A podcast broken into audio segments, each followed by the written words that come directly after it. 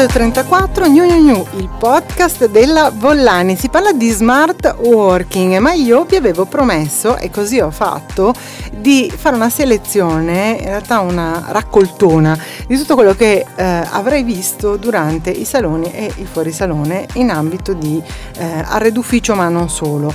Così ho fatto e mi scuso perché nelle preview che vi ho eh, anticipato mancavano un po' di eventi, quindi ho cercato di recuperarli. Quindi all'interno del summary di questa puntata trovate un link dal quale scaricare tutto il materiale e anche un elenco di quelle eh, che sono state le eh, presentazioni, gli allestimenti e gli eventi che anticipavano, presentavano le novità nel mondo dell'ufficio.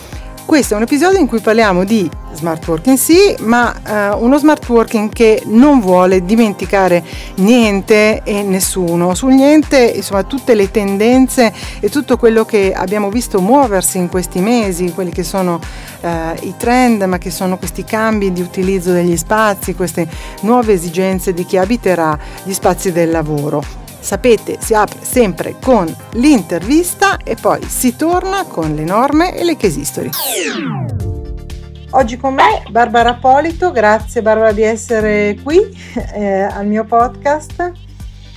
Eh, grazie a te. Head of Asset Management di GVM Group e da qualche giorno, la settimana scorsa, è stato eh, inaugurato Eurohive, che è un grosso intervento a Roma zona Eur Viale Ribotta, eh, 20.000 metri quadrati, di cui 1.500 dedicati ai servizi alle aziende, quindi diciamo mh, sta cambiando proprio l'atteggiamento e l'approccio a questo tipo di, mh, di, di operazioni. Sì, Donatella, grazie. Ehm, noi eh, insieme all'SGR che gestisce il forum Severfir abbiamo voluto lavorare sulle eh, sulle nuove esigenze del, del lavoro ibrido. Quindi ehm, quando ehm, questo edificio nasceva come edificio per un single tenant, un ente pubblico, ehm, ci siamo trovati a lavorare invece in un momento in cui ehm, proprio il mondo degli uffici e, e gli spazi a uso ufficio ehm, subiscono una, una profonda trasformazione. E, ehm, quindi insieme al, um, a DGW, che è il progettista di questo intervento su, sulle parti comuni, eh, abbiamo lavorato nell'aggiungere eh, tutti quei servizi e ehm, eh, diciamo quel, quel tipo, la tipologia di spazi che andasse incontro un po' alle esigenze delle aziende eh, di, di, di, adesso. Quindi siamo partiti eh, dalle aziende, dalle persone e dalle loro esigenze. Quindi abbiamo aggiunto eh, gli spazi per il ristoro, quindi tutta l'area food, eh, gli spazi mh, sale meeting di diverse dimensioni, compreso un auditorium da 75 posti, anche una sala per la, per la concentrazione, degli spazi per il lavoro condiviso anche all'esterno. Eh, l'edificio, mh, tutti questi spazi sono al piano terra e, e sono prospicienti una piazza pedonale, esclusivamente pedonale, per cui anche questa interazione tra interno e esterno, eh, che era una delle esigenze che avevamo riscontrato nelle, eh, in, questo, in, questo, periodo post-pandemia, ci è sembrato un'opportunità eh, da cogliere. Eh, tra... No, questo appunto lavoro sul piano terra, appunto ehm, ci dicevamo anche i giorni scorsi quando ci siamo sentiti, è prodromico poi di un'attività che state facendo a una scala più ampia no? che è quella urbana, però ti ho interrotto, tu stavi dicendo un'altra cosa. No, stavo dicendo solo ehm, che ehm, poi abbiamo dei, tutti questi servizi saranno accessibili tramite un'app, quindi abbiamo voluto aggiungere anche l'esperienza digitale oltre alla, alla parte diciamo fisica, quindi ci siamo convertiti anche noi al mondo digital. Sì. E, ehm, quindi questa app che è sviluppata da un operatore specializzato in tenancy experience e ehm, permetterà non solo di accedere ai, ai, servizi, di prenotare le sale, ma anche di accedere a tutto un mondo di contenuti ehm, che mettiamo a disposizione anche per, la, per le persone.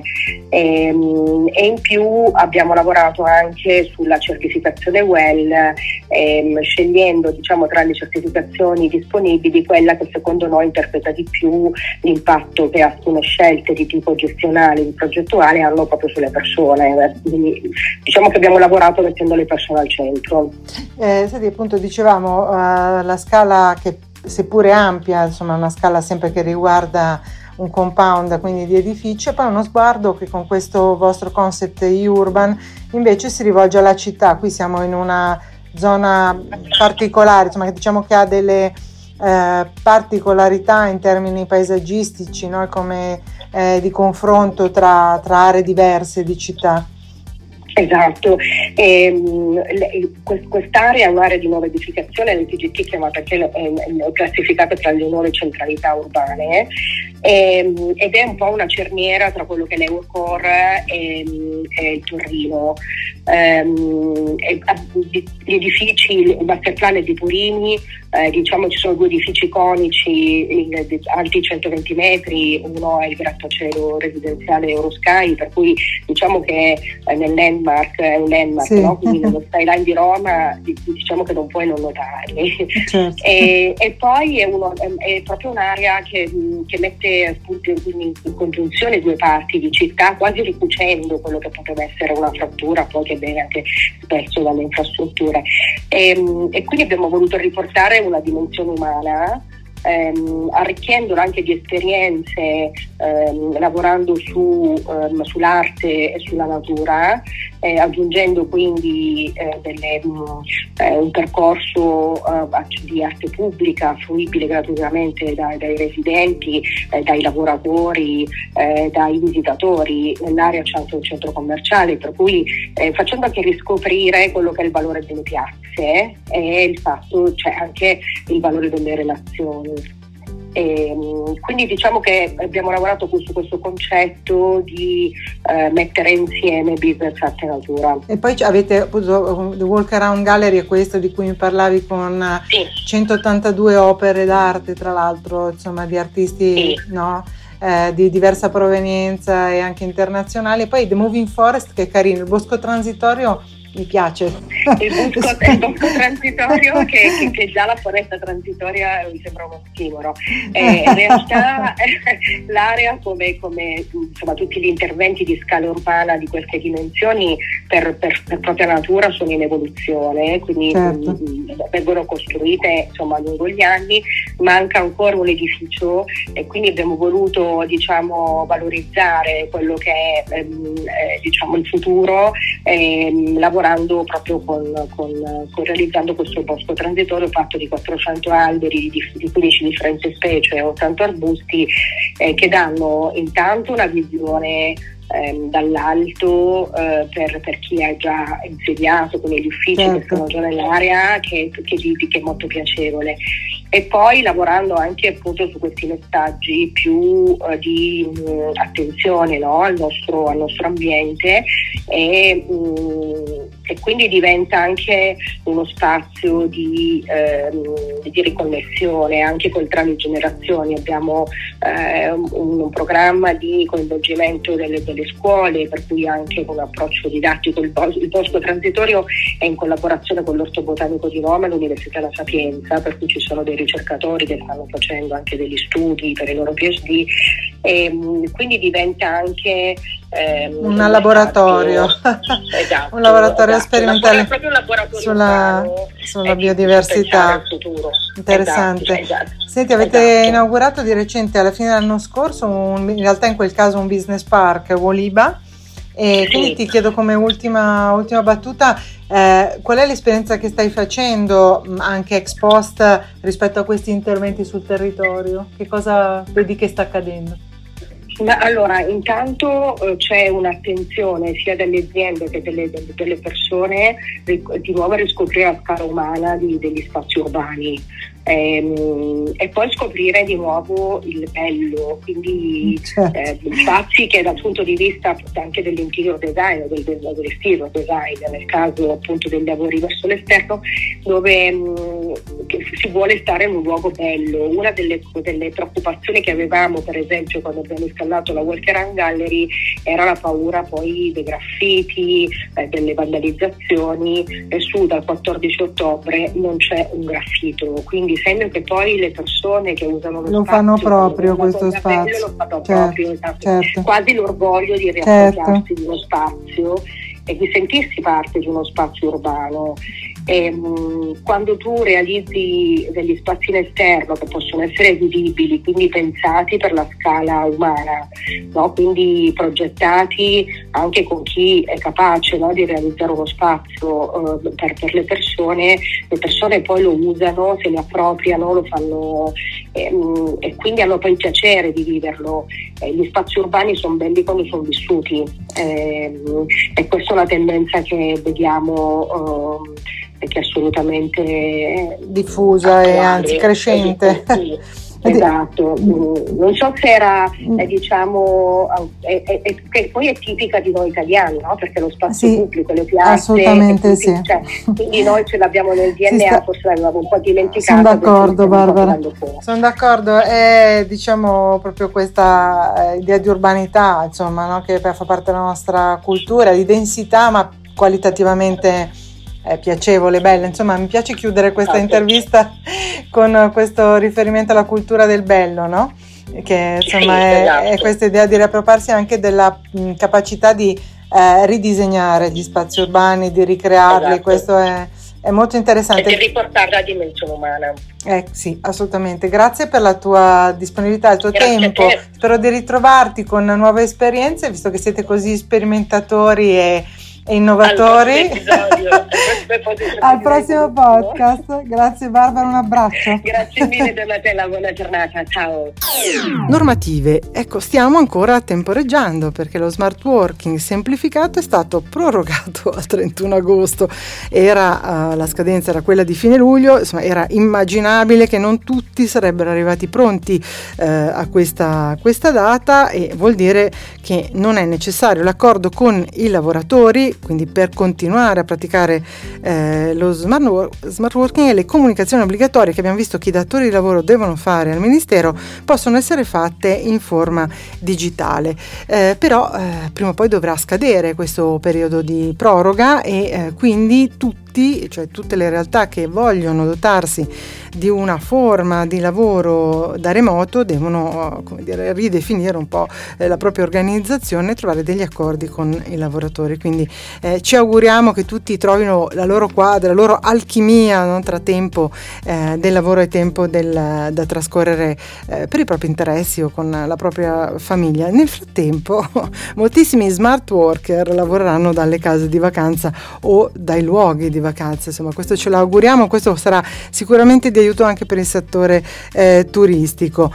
Cito invece nelle case history la Smart Alliance, che non so se sapete che cos'è, io sto imparando un po' a conoscerla. Uh, alcune uh, aziende big, insomma molto grandi, ne cito uh, tra queste Nelix, Enel, poi Isola, CDP, Cisco, Sky, PVC, insomma poi mh, mm, rischierei di, di, mh, mm, di, fare un elenco troppo lungo, sono appunto una, mh, mm, sono molte, sono oltre 30, si sono consorziate per eh, lavorare eh, a um, una sperimentazione eh, che condivida spazi e crei uffici a chilometro zero, così era nell'obiettivo iniziale, pensati per favorire la costruzione di relazioni che superano i confini sia generazionali e anche settoriali. Questo è un tema eh, molto bello. Eh, ci sono dei pionieri, quindi come delle sorte di evangelisti, dei ricercatori che per ogni realtà che è coinvolta nella Smart Alliance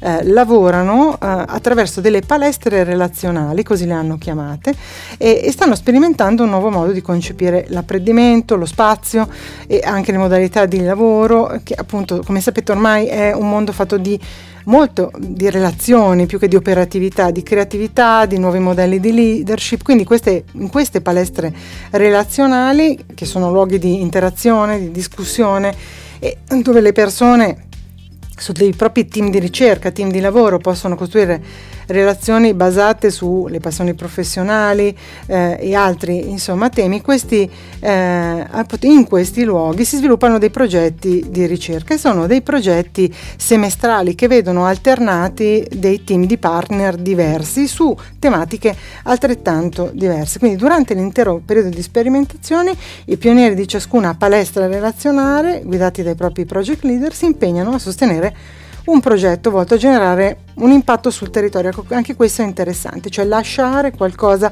al territorio, alla rete, alle aziende, creare appunto una rete di stakeholder basandosi sui principi di inclusione, sostenibilità, riqualificazione degli spazi e condivisione delle buone pratiche aziendali di quelle che sono state sperimentate e che verranno sperimentate. Nel primo semestre eh, hanno lavorato ELIS in collaborazione con il gruppo di ricerca del professor Luca Solari dell'Università degli Studi di Milano e trovate le risultanze di queste ricerche attraverso quattro indicatori eh, mio, nel mio summary ma comunque al, nel sito di smartalliance.org. Eh, Un'altra case history è quella di Fastweb, ve la riporto, è recentissima perché ci fa riflettere un po' sui cicli organizzativi. In realtà Fastweb aveva già attivato un um, modello, una modalità di smart working dal 2016 che lavorava su quattro uh, giorni al mese di uh, lavoro a distanza con l'obiettivo di raddoppiarli grazie all'accordo sindacale uh, poco prima della pandemia. Poi è intervenuta la pandemia e adesso l'accordo invece si è fatto per un periodo che va dal 1 ottobre di, que- di quest'anno fino al 30 settembre dell'anno successivo e eh, introduce la possibilità di pianificare l'attività lavorativa su base trimestrale con la possibilità di svolgere due o tre giornate da remoto e una tre giornate in sede. Quindi i, mh, mm, i lavoratori possono scegliere i giorni in cui recarsi in ufficio, naturalmente in accordo con il loro responsabile, con la persona che coordina la loro eh, unità e eh, sempre come dire, in riferimento alle esigenze aziendali Nell'ottica, come dice l'azienda, Fastweb dichiara nel comunicato di una maggiore valorizzazione dei momenti di presenza in sede. Ecco, secondo me fa riflettere questo ciclo organizzativo trimestrale che sicuramente accorcia quello che era il periodo normale, no? di normale organizzazione dell'azienda e penso che questa sia un po' una tendenza che sta uh, arrivando, che sta coinvolgendo moltissimi settori e che quindi ha anche uh, a che vedere con l'organizzazione degli spazi e la modalità di abitarli. Opinion leader, ecco, uh, dice, lo dicevamo poco fa, il tema del dialogo intergenerazionale, del passaggio di consegna, della condivisione delle esperienze è fortissimo. Vi riporto un link nel mio summary a un articolo di Francesca Contardi, che è Managing Director di Easy Hunters, che parla di come le organizzazioni stiano tornando in ufficio con un modello agile ma uh, mirato a non lasciare indietro nessuno, a non dimenticarsi nessuno e chi eh, ci staremmo dimenticando? Beh, eh, sappiamo che le persone hanno affrontato a seconda dell'età in modo molto diverso sia il periodo di distanza ma anche il riavvicinamento all'azienda, ma soprattutto, dice Francesca Contardi, sono le persone giovani, cioè quelle che sono entrate in azienda poco prima della pandemia o durante la pandemia che non hanno sviluppato quell'affezione all'azienda e anche eh, come dire, quella cap- possibilità di relazionarsi, di creare relazioni professionali e anche umane con i propri colleghi, molto difficili che eh, gli strumenti digitali non hanno aiutato in questa, in questa direzione perché diciamo che è stato anche un utilizzo eh, molto accelerato e non sempre